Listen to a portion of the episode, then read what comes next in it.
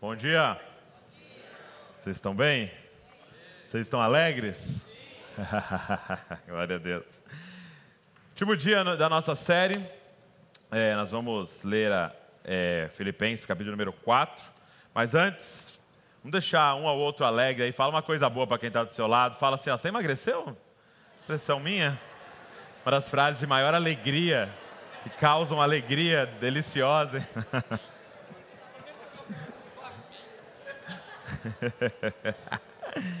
Pressão minha? Ou você está mais magro? Então nós vamos para Filipenses, capítulo número 4. Abre aí comigo, Filipenses, capítulo de número 4. Nós estamos aqui nessa carta que Paulo enviou à igreja de Filipe. E nós vimos aí os três primeiros capítulos, né, nessa, na nossa série. É, na, a última foi o Johnny que ministrou, capítulo número 3. E hoje nós vamos encerrar aí com o capítulo de número 4, ok? Filipenses, capítulo de número 4. Então, eu vou fazer o seguinte: eu vou lendo e nós vamos parando e meditando juntos aí, é, em cima de cada versículo aqui, para o Senhor falar com a gente, amém? Diz assim: olha, portanto, meus irmãos, a quem amo e de quem tenho saudade, vocês que são minha alegria e minha coroa, permaneçam assim firmes no Senhor, ó amados. Então, começa de uma forma muito bonita, né? Paulo, lembrando que Paulo estava preso quando envia essa carta. Então ele diz para essa igreja, para estes irmãos, meus irmãos, a quem amo e quem tenho saudade. Olha que coisa linda. Ele declara o amor dele por aquela igreja, né? Ele declara que ele está com saudade deles. Mas é impressionante ele dizer: que vocês são a minha alegria, a minha coroa. Então, não é o, um projeto que é a minha alegria, não é o sucesso financeiro. Por exemplo, a gente vai ver aqui que o, o motivo dele ter enviado essa carta é porque a igreja tinha enviado uma oferta a ele, mas essa não é a alegria dele. Quem é a alegria dele e a coroa dele? Aqueles irmãos, aquelas irmãs, aquelas pessoas em Cristo. E aí ele diz o seguinte no verso de número 2, olha só. O que eu rogo, então olha só, ele vai rogar. Então, ele está usando um verbo aqui mais, mais poderoso, né? Talvez para a gente seria o implorar, né? O que eu imploro a vocês. Fala, Paulo, o que, que você implora a gente? Olha só o que ele vai dizer. É, eu, o que eu rogo a Evódia e também a Sintique é que vivam em harmonia no Senhor. Então tinha dessas duas mulheres lá na igreja de Filipe, é, Evódia e Sintique, né? Nome legal, né? Você pensar aí, para uma próxima filha aí, Evódia, irmã Evódia e a irmã Sintique. E as duas estavam brigando, ok? Elas estavam em conflito. Então Paulo vai para esse último capítulo e usa aqui um versículo, e, e eu acho maravilhoso isso. É, é, o Espírito Santo, o Senhor tem escolhido isso aqui para virar Bíblia, né? para se tornar uma carta que seria lida em toda parte. Ele diz: Eu imploro a você, Evódia, e também a Sintique, que vivam em harmonia no Senhor. Sim, e peço a você, leal companheiro de jugo, que as ajude pois lutaram ao meu lado na causa do Evangelho, com Clemente e meus demais cooperadores. Olha só, essas mulheres estão em conflito. E é interessante Paulo enfatizar que elas trabalharam arduamente, ele usa o verbo lutaram. Elas trabalharam de forma árdua, elas lutaram provavelmente pela plantação daquela igreja no início daquela comunidade.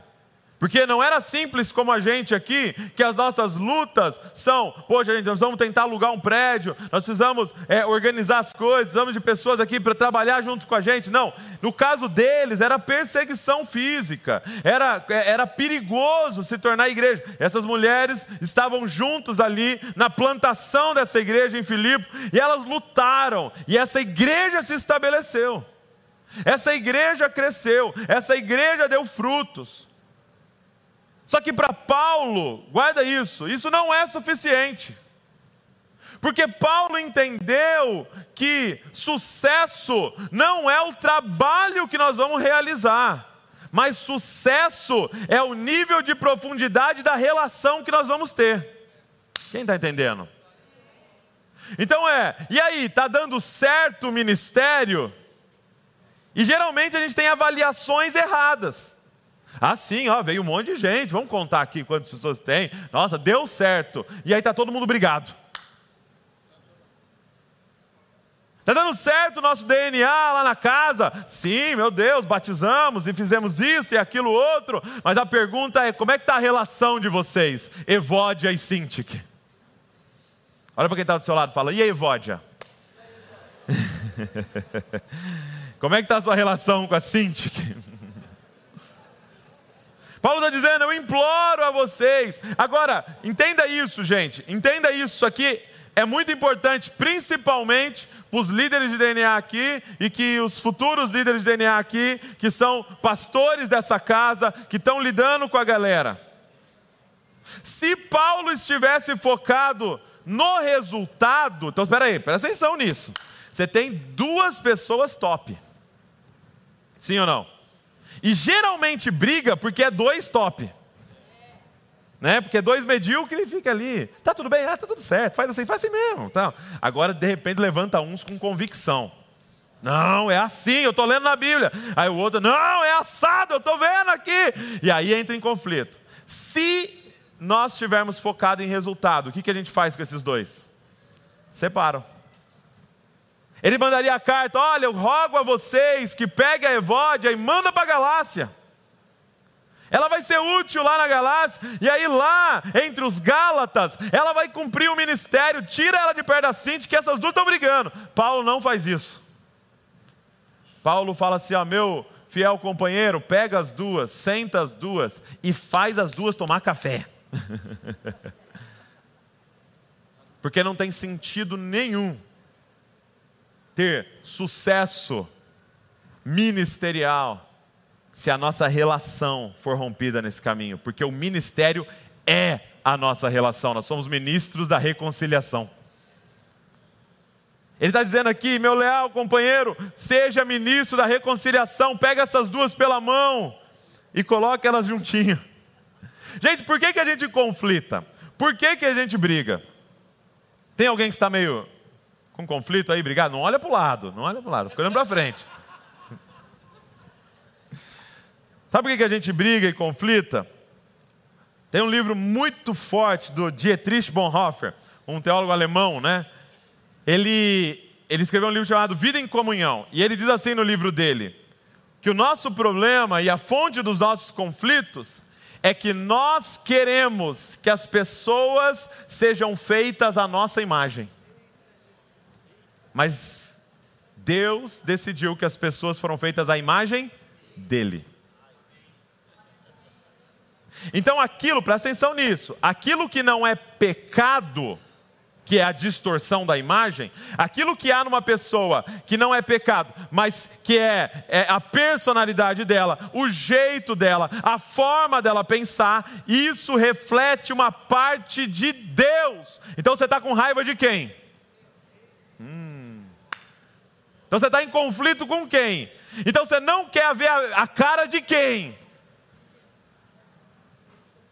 Qual é o problema? A maioria das vezes, quando a gente fala, Fulano está errado, é porque nós estamos dizendo, ele não está fazendo do meu jeito. Deus, por que você não fez todo mundo a minha imagem? Para a gente chegar e falar, ah, tá certo. Por que está certo? Porque é o jeito que eu faço. E você vê que desde o início é uma síndrome de Deus. Sim ou não? Sim ou não, gente? Me responde aí. Se eu estiver errado, levanta e fala. Está errado. Não faz isso não. Fala comigo depois. Nós queremos que as pessoas sejam feitas à nossa imagem, mas elas foram feitas à imagem de Deus. Por que, que nós conflitamos? Dentro disso, porque as pessoas não atendem às nossas expectativas. Então eu volto lá na nossa primeira pregação. O problema é esse, nós somos cheios de expectativas. As nossas falas é, ele deveria ter feito, a pessoa já deveria estar assado. Ela deveria ter falado não sei o quê. Ele deveria ter ido não sei o quê. Mas o tempo de ele fazer seria agora. Então nós temos um monte de expectativas. Agora, você sabia que a Bíblia diz que o Senhor abomina o adivinhador? Senhor abomina aquele que fica tentando adivinhar o futuro. E o que nós estamos fazendo em relação às pessoas? Ah, daqui um ano eu já sei onde você deveria estar, como você deveria estar, como você deveria falar, o que você deveria estar fazendo. E aí, quando chega lá e não aconteceu, nós somos frustrados das nossas expectativas. Porque no fundo não confiamos que o Senhor está fazendo, que o Espírito Santo está agindo. E nisso, voltando lá no nosso, primeira, nosso primeiro dia que eu ministrei, é, nós preferimos uma igreja cheia de jovem rico do que cheia de Pedros. Sim ou não? Porque o jovem rico está ali, ó. Tudo obedeço desde a minha juventude e tal, certinho, bonitinho, cabelinho cortadinho, na régua aqui assim, tal, né, todo alinhadinho, tal, bonitinho ali, nas nossas expectativas. Ele, a gente prevê o que ele vai fazer, só não tem Cristo. Agora Pedro, aquela montanha russa ambulante, né, que consegue é, ter uma revelação de Deus e do Satanás no mesmo versículo, né? Que negócio, você não sabe como ele acordou tal, mas é um dos apóstolos, que tem uma carta eternizada aqui pelo Senhor. Então, qual é o grande lance, qual é o grande segredo de Cristo, do Jesus? É que ele não tinha expectativa nenhuma com ninguém. Ele não tinha. Ele sabia que o Senhor estava fazendo, ele sabia que o Espírito Santo viria, ele sabia que aquele que começou a boa obra é fiel para terminar até o fim, aqueles que são dele. O Senhor está agindo. Então, o que o nosso desafio ao resolver conflitos é isso. É abrir mão das nossas expectativas e assumir somente o que é a nossa responsabilidade, o que, que nós podemos fazer no processo de transformação do outro. Mas ele transformando, ele não transformando, a gente continua. Porque diz mais respeito à nossa natureza, aquilo que nós vamos fazer. Como é que resolve um conflito? E a resposta de Paulo é o seguinte: ó, o que eu rogo a Evódia e também a Sintique é que vocês vivam em harmonia.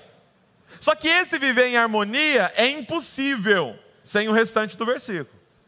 Por quê? Porque harmonia é os dois estarem harmonizados, estarem alinhados. Só que eu tenho o meu jeito, você tem o seu. Eu tenho minhas convicções, você tem a sua. Eu tenho o meu background, minha cultura, minha família, meu, tudo, minha personalidade, você tem outro. Como é que a gente vive em harmonia, gente? Aí aqui, ó. Vivam em harmonia no Senhor.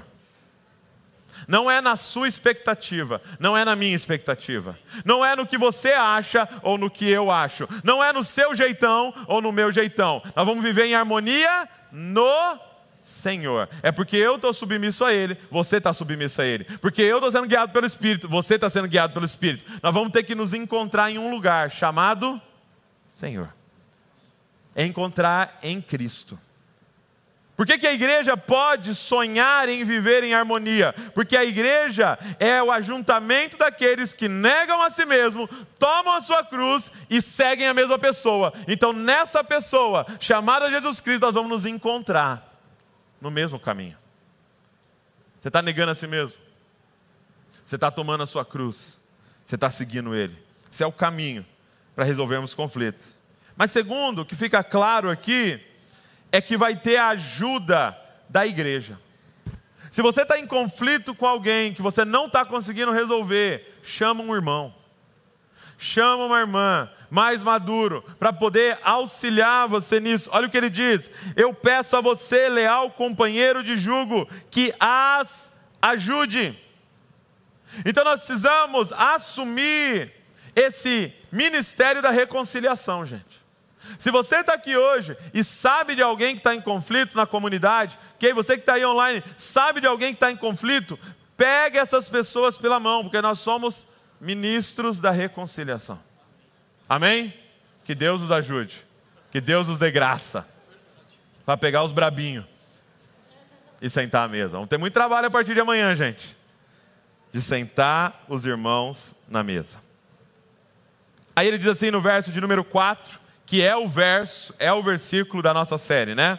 Alegrem-se sempre no Senhor, novamente direi, alegrem-se. Olha que coisa ali, vamos falar junto? Alegrem-se sempre no Senhor, novamente direi, alegrem-se. E para mim esse versículo, ele é maravilhoso, né? Paulo preso, mandando uma carta para quem está solto e, tentando, e, e consolando as pessoas, né? Alegrem-se. Agora, o meu conflito com esse versículo está na palavra sempre. né? Alegrem-se. Não, legal, vamos alegrar, mas alegrem-se sempre. Quem é que é alegre sempre? Levanta a mão assim. Ninguém. Mas é um mandamento é uma ordem, é um imperativo. Alegrem-se sempre no Senhor. Outra vez vos digo: alegrem-se. Como? Como, Paulo? Como sempre. Como sempre. Porque o que Paulo está nos mostrando com a carta, mas também com a vida, porque eu já te repeti várias vezes o contexto, preso, sendo ali, estando numa situação terrível aos olhos humanos, ele está dizendo: alegrem-se sempre no Senhor. O que ele está nos ensinando é que a alegria, então, não tem como ser resultado de circunstâncias alinhadas a nosso favor. Sim ou não? Todos concordam? O que ele está me dizendo é que a alegria não é o resultado de alguém que deu tudo certo que ele estava planejando. Porque eu acredito que Paulo não tinha planos de estar onde ele estava. Eu acredito que várias coisas da sua vida que estão acontecendo hoje não estavam no planejado. Eu acredito que muito diagnóstico que você recebeu, você não tinha o sonho de ter recebido aquele diagnóstico. Eu acredito que muita coisa que aconteceu com seus filhos, você não queria que acontecesse da forma que aconteceu. Ou seja, para cumprir isso daqui, alegrem-se sempre no Senhor, outra vez vos digo, alegrem-se, não é possível ter uma alegria que é resultado de circunstâncias alinhadas ao nosso favor. Então eu já te digo, para de orar para que as, que as circunstâncias se alinhem. Para de orar para que dê tudo certo. Né? Os meus filhos oram assim, estou tentando ajudar eles a mudar. Mas a, a Luísa, principalmente, ela ora assim: Senhor, que dê tudo certo sempre para todo mundo, e aí ela está começando a orar pelo planeta. Senhor, que todo mundo esteja feliz no planeta. Filha, daqui a pouco você vai entender que não é bem assim. Essa alegria não é resultado de circunstâncias. Mas essa alegria, ela é resultado de uma convicção eterna no Senhor. Então eu não estou alegre porque está dando tudo certo. Eu estou alegre por causa da certeza de que um dia tudo dará certo. Quem está entendendo? Tanto que ele vai dizer o seguinte: ó, alegrem-se sempre no Senhor. Então a alegria está no quê? No Senhor. Ele muda, ele altera, ele volta atrás, ele acorda de mau humor, ele falha, ele dorme. Ele não, nada. Então é alegria no Senhor, mas ele continua: seja a amabilidade de vocês conhecida por todos perto está o Senhor. A esperança dele é Maranata. Por que, que na prisão ou no palácio, solto ou preso, por que, que em todas as circunstâncias ele pode estar alegre, o apóstolo Paulo? Porque a alegria dele não está naquilo que está acontecendo ao redor, a alegria dele está no Senhor e no retorno, nas promessas de Deus. Isso é inalterável mesmo que tudo pareça, mesmo que olhando ao redor, algo fale para você que não vai dar certo, eu continuo confiando nas promessas do Senhor. Ele disse que um dia ele viria, esmagaria a cabeça da serpente, sentaria num trono eterno e governaria sobre toda a terra. Ele disse que aqueles que morreram em Cristo ressuscitariam e agora teriam um corpo glorificado e viriam, viveriam eternamente em um ambiente onde não há choro, não há dores, não há câncer, não há abuso, não há corrupção, não, mas num perfeito, uma perfeita harmonia, porque ele será tudo para todos. Ele será o rei eterno sobre toda a terra. É isso que nos acorda com alegria. Meu amado, se você colocar sua esperança em qualquer outra coisa, eu sei que eu vou ver você em dias alegres e em dias depressivos, mas Ele está te convidando, alegrem-se sempre no Senhor. Que o Senhor seja a nossa alegria, que Ele seja a nossa convicção. E aí ele diz assim, verso de número 5, isso aqui é, é, é, deve nos confrontar nesse tempo que nós estamos vivendo. Olha o verso de número 5. Diz assim: olha. Seja a amabilidade de vocês conhecida por todos. Perto está o Senhor. O que é amabilidade, gente? Em outras versões diz gentileza. Seja, presta atenção nisso, gente. Seja a gentileza de vocês conhecida por todos. Deixa eu fazer uma pergunta: pelo que, que você é conhecido? Hein? Quando falam, ah, a Vanessa, aquela moça, o que, que eles completam? Meu Deus. Ah, o Júnior, o Júnior, aquele rapaz. Que está dizendo que a marca, o logotipo da sua vida seja amabilidade, gentileza, doçura, mansidão, humildade. E aqui é um grande desafio para nós.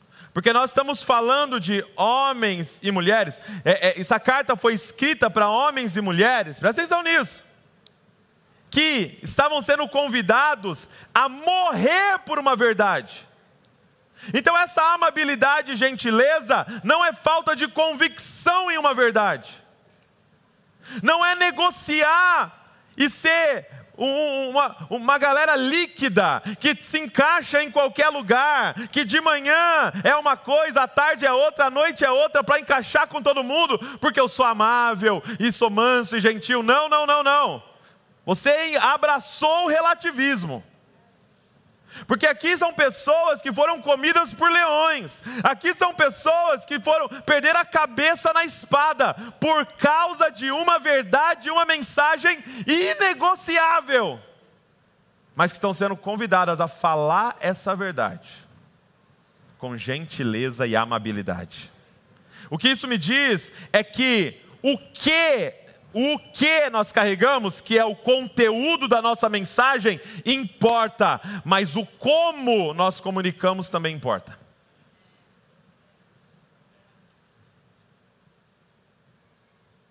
Sabia que nos quatro evangelhos não tem uma vez o verbo e Jesus gritou? Uou. A maioria das pessoas que ignoram uma orientação como essa, amabilidade e gentileza. Ele tem um versículo, é Jesus virando a mesa. Pegando o chicote. Não, posso, Jesus virou a mesa. Mas tem um milhão de versículos para você, de ele dando a outra face, e ele ficou mudo, e ele foi como um cordeiro, e ele tal, e ele amou, e ele cuidou, e tal, e aí nós vamos ignorar todos os versículos, eu vou pegar, e ele virou a mesa, então vamos ser grosso com todo mundo. Não. A nossa marca é a amabilidade. A nossa marca é a gentileza. E olha que coisa linda. Olha, olha esse convite, é um desafio para nós. Convicção na verdade, com amabilidade e gentileza. É você chegar e falar: Não, meu amado, está errado. Ah, é então, mas está errado. Isso é pecado. E você não vai fazer. E nós não vamos continuar. E eu não vou participar disso e eu estou fora, mas não por isso eu preciso alterar.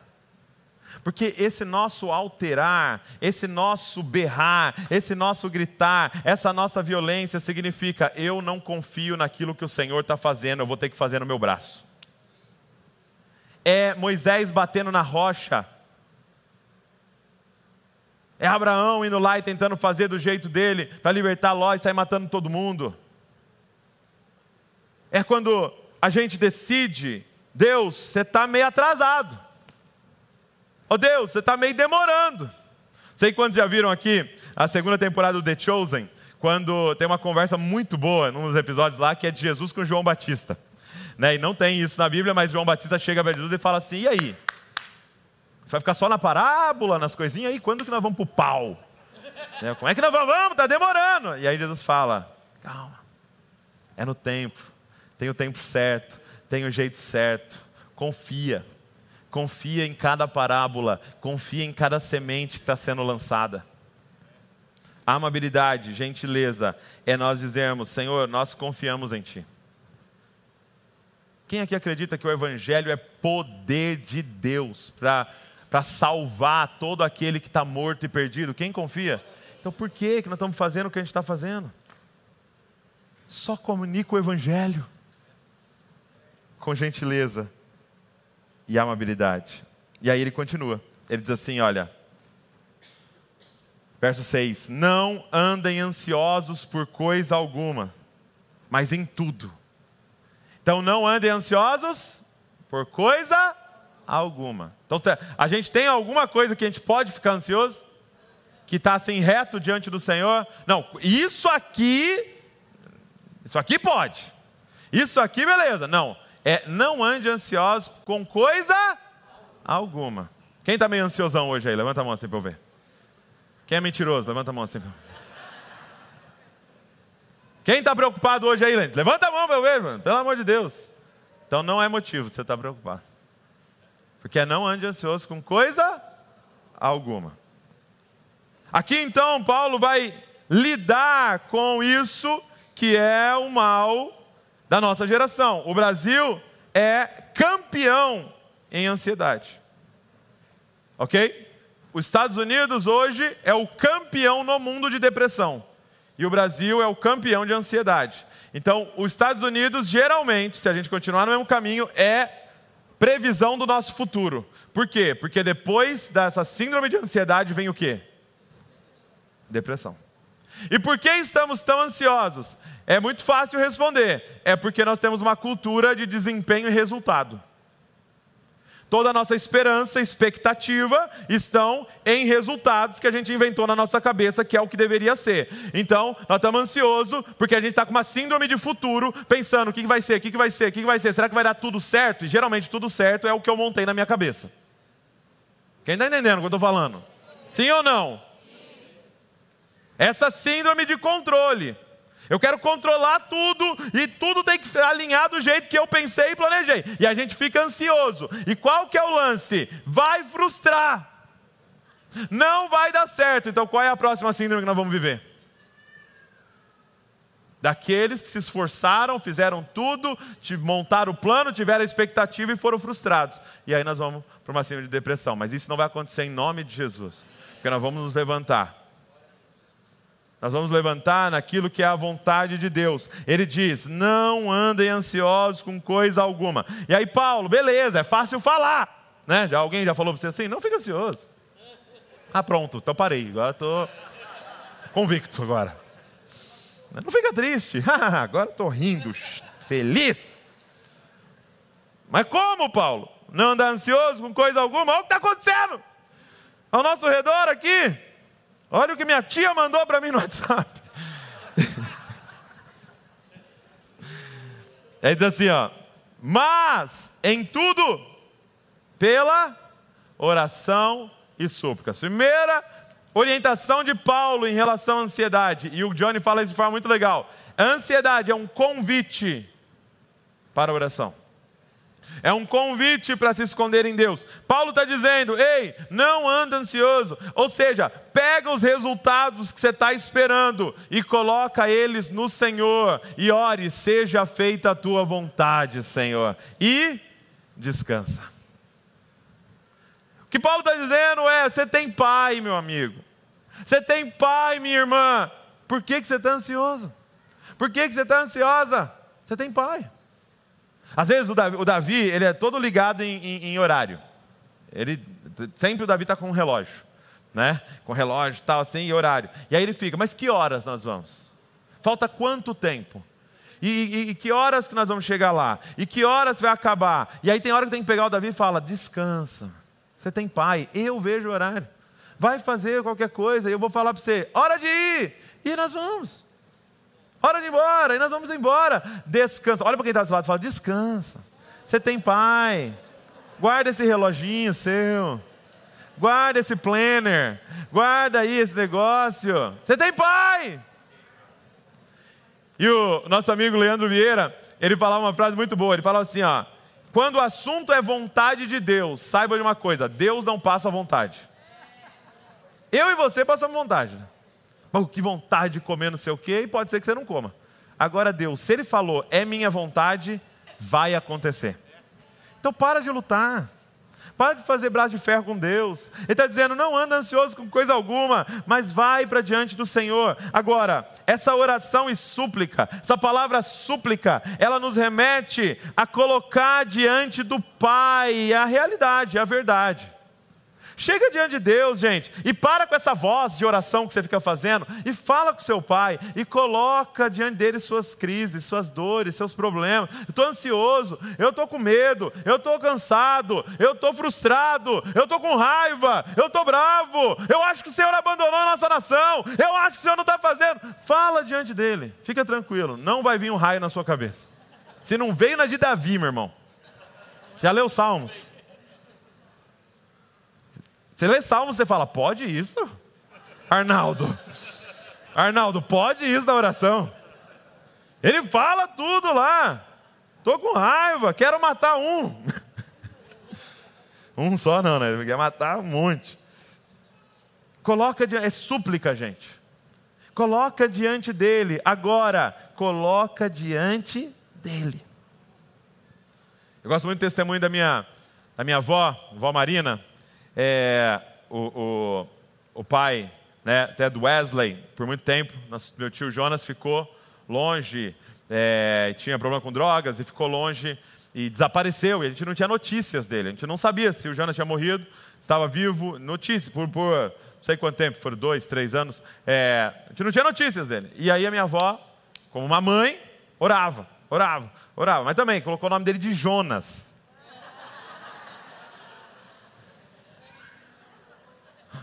E aí ela orava, orava, orava, orava, e falava, Senhor, eu quero te entregar o Jonas, Senhor, está nas suas mãos, ele é o teu filho, é o Senhor que sabe, e tal, e intercedia pelo Jonas. No outro dia ela, Senhor, eu quero orar pelo Jonas e colocar diante do Senhor e tal. E aí, um dia, ela falou que Deus falou com ela. Falou assim, é, por que, que você não me entrega o seu filho? E ela falou, mas estou todo dia diante do Senhor orando. Ele falou assim, então, todo dia você pega ele da minha mão. Você entrega e no outro dia você vem. Entrega ele para mim. Entenda isso. Eu não estou colocando isso como doutrina, ok? Você tem que ser orientado pelo Senhor. Mas ela falou: a partir daquele dia, eu parei de orar pelo Jonas. E disse: Senhor, ele é teu.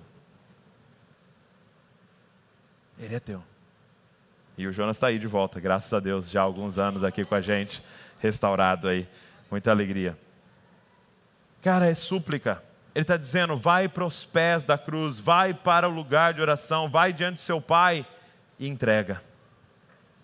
Toda vez que você se sentir ansioso, é, é esse lugar. Não é o caminho de você tentar com o seu braço. É para esse lugar, para entregar diante do Senhor. Mas ele coloca mais uma coisa muito interessante.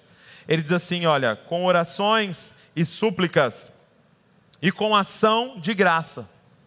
Ação de graça, a gente pode olhar para o lado da, da, gratidão, eu acho que isso é muito importante e ajuda muito na questão da ansiedade. Chega diante do Senhor, começa a agradecer, e você vai ver que tem muita coisa boa acontecendo ao seu redor, então isso vai te ajudar muito. Mas eu quero olhar para você para palavra mesmo. O que, que é ação de graça, gente? É fazer uma ação de graça. Em outras palavras, o que é ação de graça? É servir. Se tem uma forma, gente, de nós é, enfrentarmos um quadro ansioso e preocupado é com servir. Ação de graça é fazer algo por alguém sem esperar nada em troca. Qual é uma forma de começar a vencer esse quadro ansioso? É você olhar ao seu redor e ver quem está precisando de alguma coisa. Porque o que é essa ansiedade? É um excesso de eu. Até quando você tem a questão da ansiedade no, físico, quando você começa a sentir no físico, repara que o seu foco todo vai para você, a ponto de você saber como está o seu coração batendo, como está o seu estômago, como está tudo. Por quê? Porque é um convite para você ir para você mesmo. Então, qual que, que Paulo está dizendo? Ei, levanta a cabeça e começa a olhar ao seu redor e começa a ver quantas pessoas ao seu redor precisando de ajuda. Comece a olhar para a sua família, comece a olhar para a sua vizinhança, comece a olhar para os seus primos, seus sobrinhos, para os seus amigos e diz: você precisa de ajuda, você precisa de ajuda, você precisa de ajuda. Vença através da ação de graça, através do servir. Você entrou aqui, talvez você estava pedindo para Deus: Deus, faz algo por mim, faz algo por mim. E Deus está falando: olha para os seus irmãos, seja bênção na vida de alguém. Seja bênção na vida de alguém. Olha para quem está do seu lado e fala: Me leva para almoçar.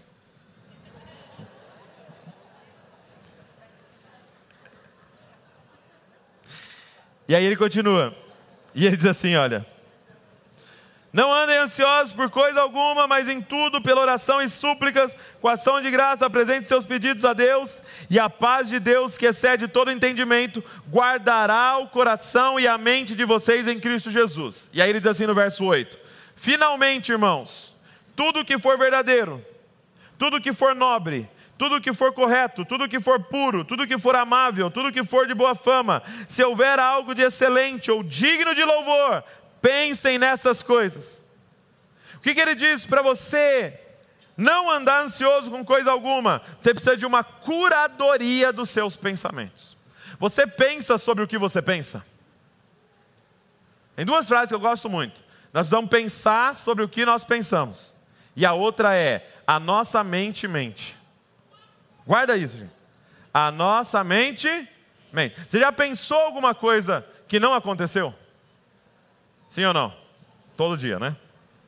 Ai, meu Deus, fulano vai ficar bravo comigo. Ai, mas chegar lá na empresa vai estar acontecendo tal coisa. Ai, mas certeza que no mês que vem vai acontecer. Ai, certeza que essa pintinha aqui é um câncer que vai acabar com tudo. Já pensou? Hã? Sim ou não? Sim, porque a sua mente mente. Então ele está dando uma orientação. Finalmente, irmãos, você precisa de uma curadoria dos seus pensamentos. O que é uma curadoria? A gente, por exemplo, a gente recebe, sei lá, uns 10, 15 livros todo mês das editoras, né? As editoras mandam os lançamentos para a gente. Então qual é o nosso trabalho como Desascope? Curadoria. Então a gente está ali, te dá uma olhada nesse, no tema, naquele, lê uma parte e tal, alguns a gente lê inteiro e tal, e vê, ó, isso aqui é muito bom, isso aqui é muito legal para aquilo que nós estamos fazendo. Pode pegar esse livro aí. Então nosso trabalho é de uma curadoria. Então é a mesma coisa, todo o tempo está vindo pensamentos, sua cabeça.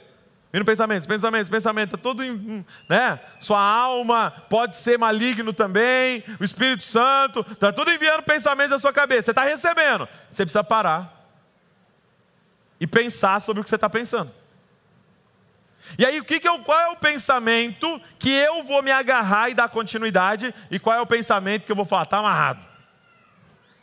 Não vou pensar nisso. Não vou focar nisso. Ele dá a orientação para a gente. Olha só. Pense em algo aí que está muito na sua mente. Pense em algo. Vamos fazer um teste agora. Pense em algo que está muito na sua mente aí. Algo que está te preocupando. Uma preocupação aí. Ai, meu Deus, certeza que vai. Tá com alguma coisa em mente aí? Beleza. Nem imagino o que seja, mas. Aí ele diz assim: ó, finalmente, irmãos, tudo que for verdadeiro. Isso aí que você está pensando é verdadeiro? É certeza? Aí ele continua: tudo que for nobre, esse pensamento que você está tendo é nobre. Tudo que for correto, esse pensamento é correto. Tudo que for puro, esse pensamento é puro. Tudo que for amável, é amável isso que você está pensando. Tudo que for de boa fama, Se houver algo excelente, é excelente o que você está pensando? É digno de louvor o que você está pensando?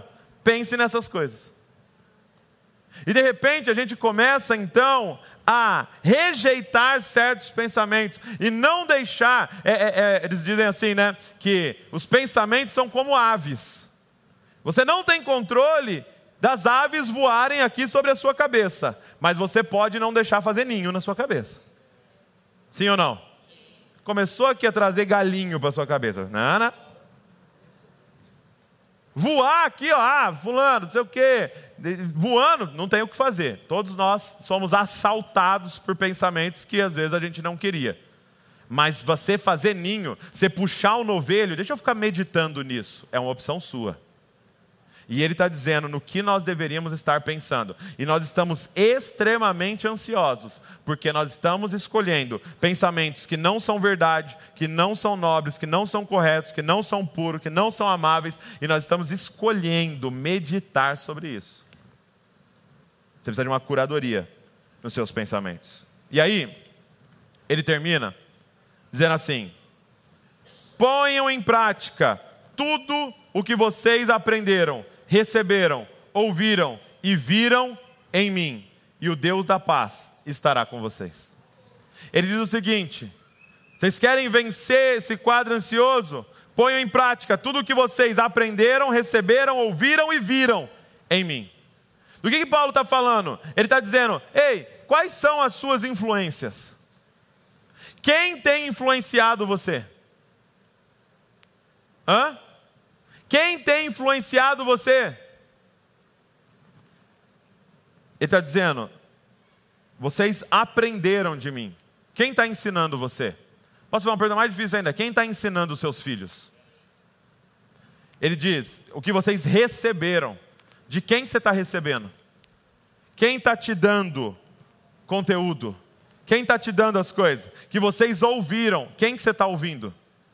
E que vocês viram. A vida de quem que você está assistindo? Parece que Paulo tinha um Instagram. Parece que Paulo tinha um TikTok. Parece que Paulo tinha um YouTube. Por quê?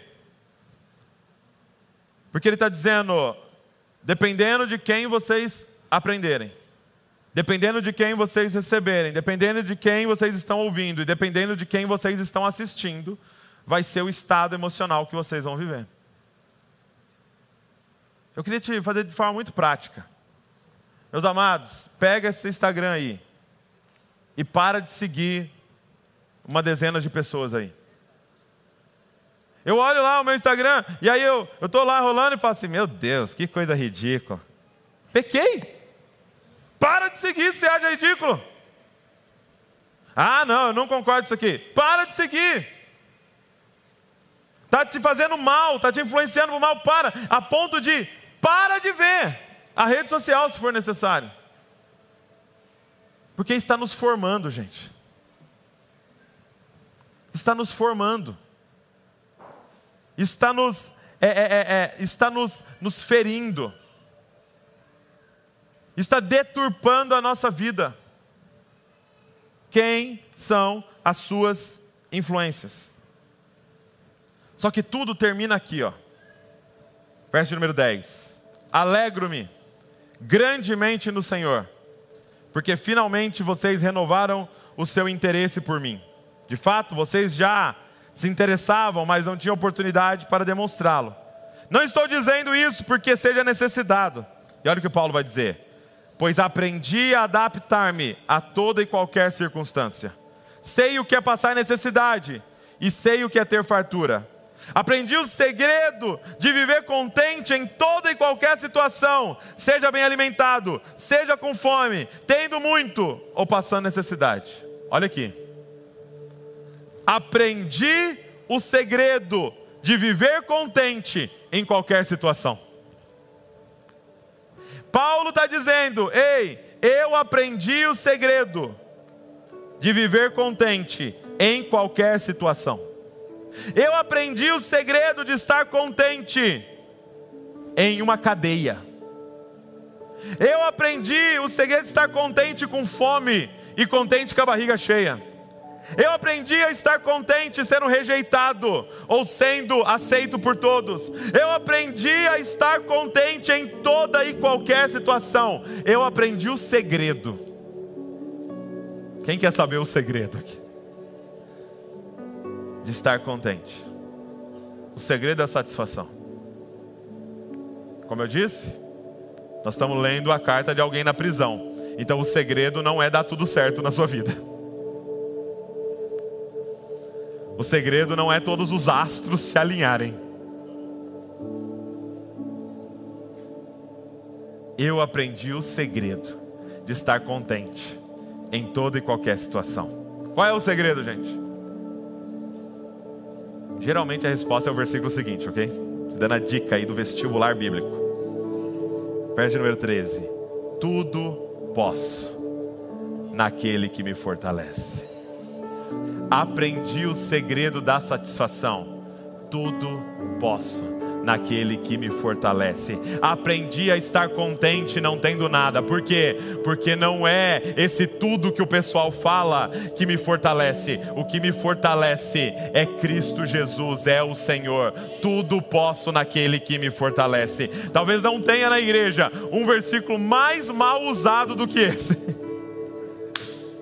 Paulo está dizendo sobre fome, prisão, tortura, e ele fala, e bonança, e riqueza, e ele fala: tudo posso naquele que me fortalece. E se o mal vier sobre nós, tudo posso naquele que me fortalece.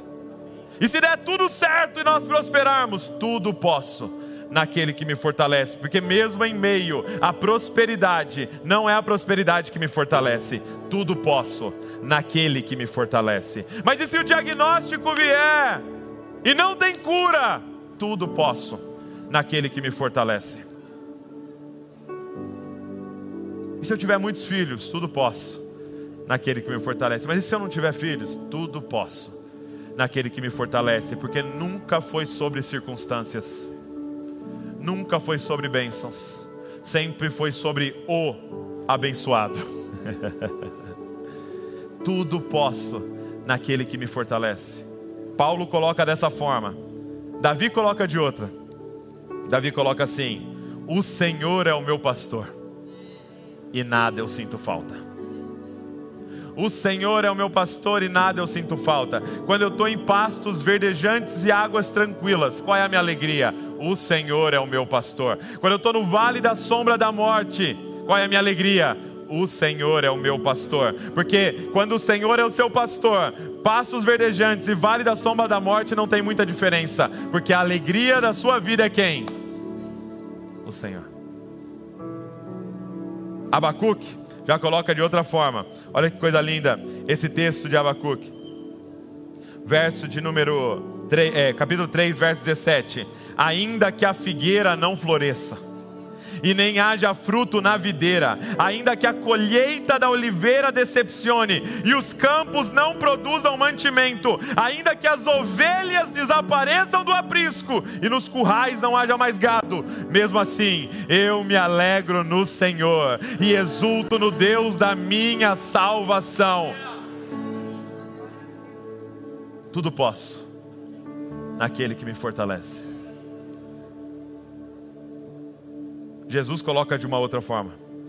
Lucas 4, Mateus 4, ele diante de Satanás, ele diz: Nem só de pão viverá o homem, mas eu me alimento das palavras que saem da boca do meu Pai. Tudo posso naquele que me fortalece. Deus tem uma palavra para nós, para essa noite. Essa noite que fica ecoando dentro de você. Tudo posso naquele que me fortalece. Tudo posso naquele que me fortalece. Ainda que eu ande pelo vale de sombra da morte, eu não temerei mal algum, porque eu sei quem está comigo. Ainda que a videira não dê o fruto que eu esperava, ainda que a oliveira não dê o fruto que eu esperava, ainda que desapareça muitas coisas, eu ainda assim me alegrarei no Senhor, o Deus da minha salvação. Por quê? Porque tudo posso naquele que me fortalece. Você pode se levantar nessa verdade comigo hoje. Aprendi a estar contente. aprendemos a estar contentes, Senhor, em toda e qualquer situação, porque Tu és o nosso tesouro, Senhor. Igreja, alegrem-se sempre no Senhor, outra vez vos digo, alegrem-se, por quê? Porque perto está o Senhor. Todo mal que tentarem contra nós, Ele transforma em bênção todas as coisas cooperam para o bem daqueles que amam a Deus e foram chamados segundo o seu propósito. Não há nenhum ser no universo que possa frustrar aquilo que Deus está fazendo. Tudo posso naquele que nos fortalece. Pai, nós renovamos a nossa esperança hoje aqui. Senhor, nós entramos diante do Senhor com orações e súplicas e ações de graça e dizemos: diante do Senhor, nós confiamos em Ti. Nós não confiamos em carros, nós não confiamos em cavalos, cavaleiros, exércitos, homens, reis. Não, Senhor, nós confiamos em Ti. Tu és a nossa bendita esperança. Nós lançamos sobre Ti, Senhor, todas as nossas ansiedades e angústias, Pai. E confiamos em Ti, o nosso Pai. Senhor, nos ensina a estar contentes. Nos ensina o caminho da satisfação, Pai. Plena no Senhor. Tudo posso naquele que me fortalece. Tudo posso naquele que me fortalece.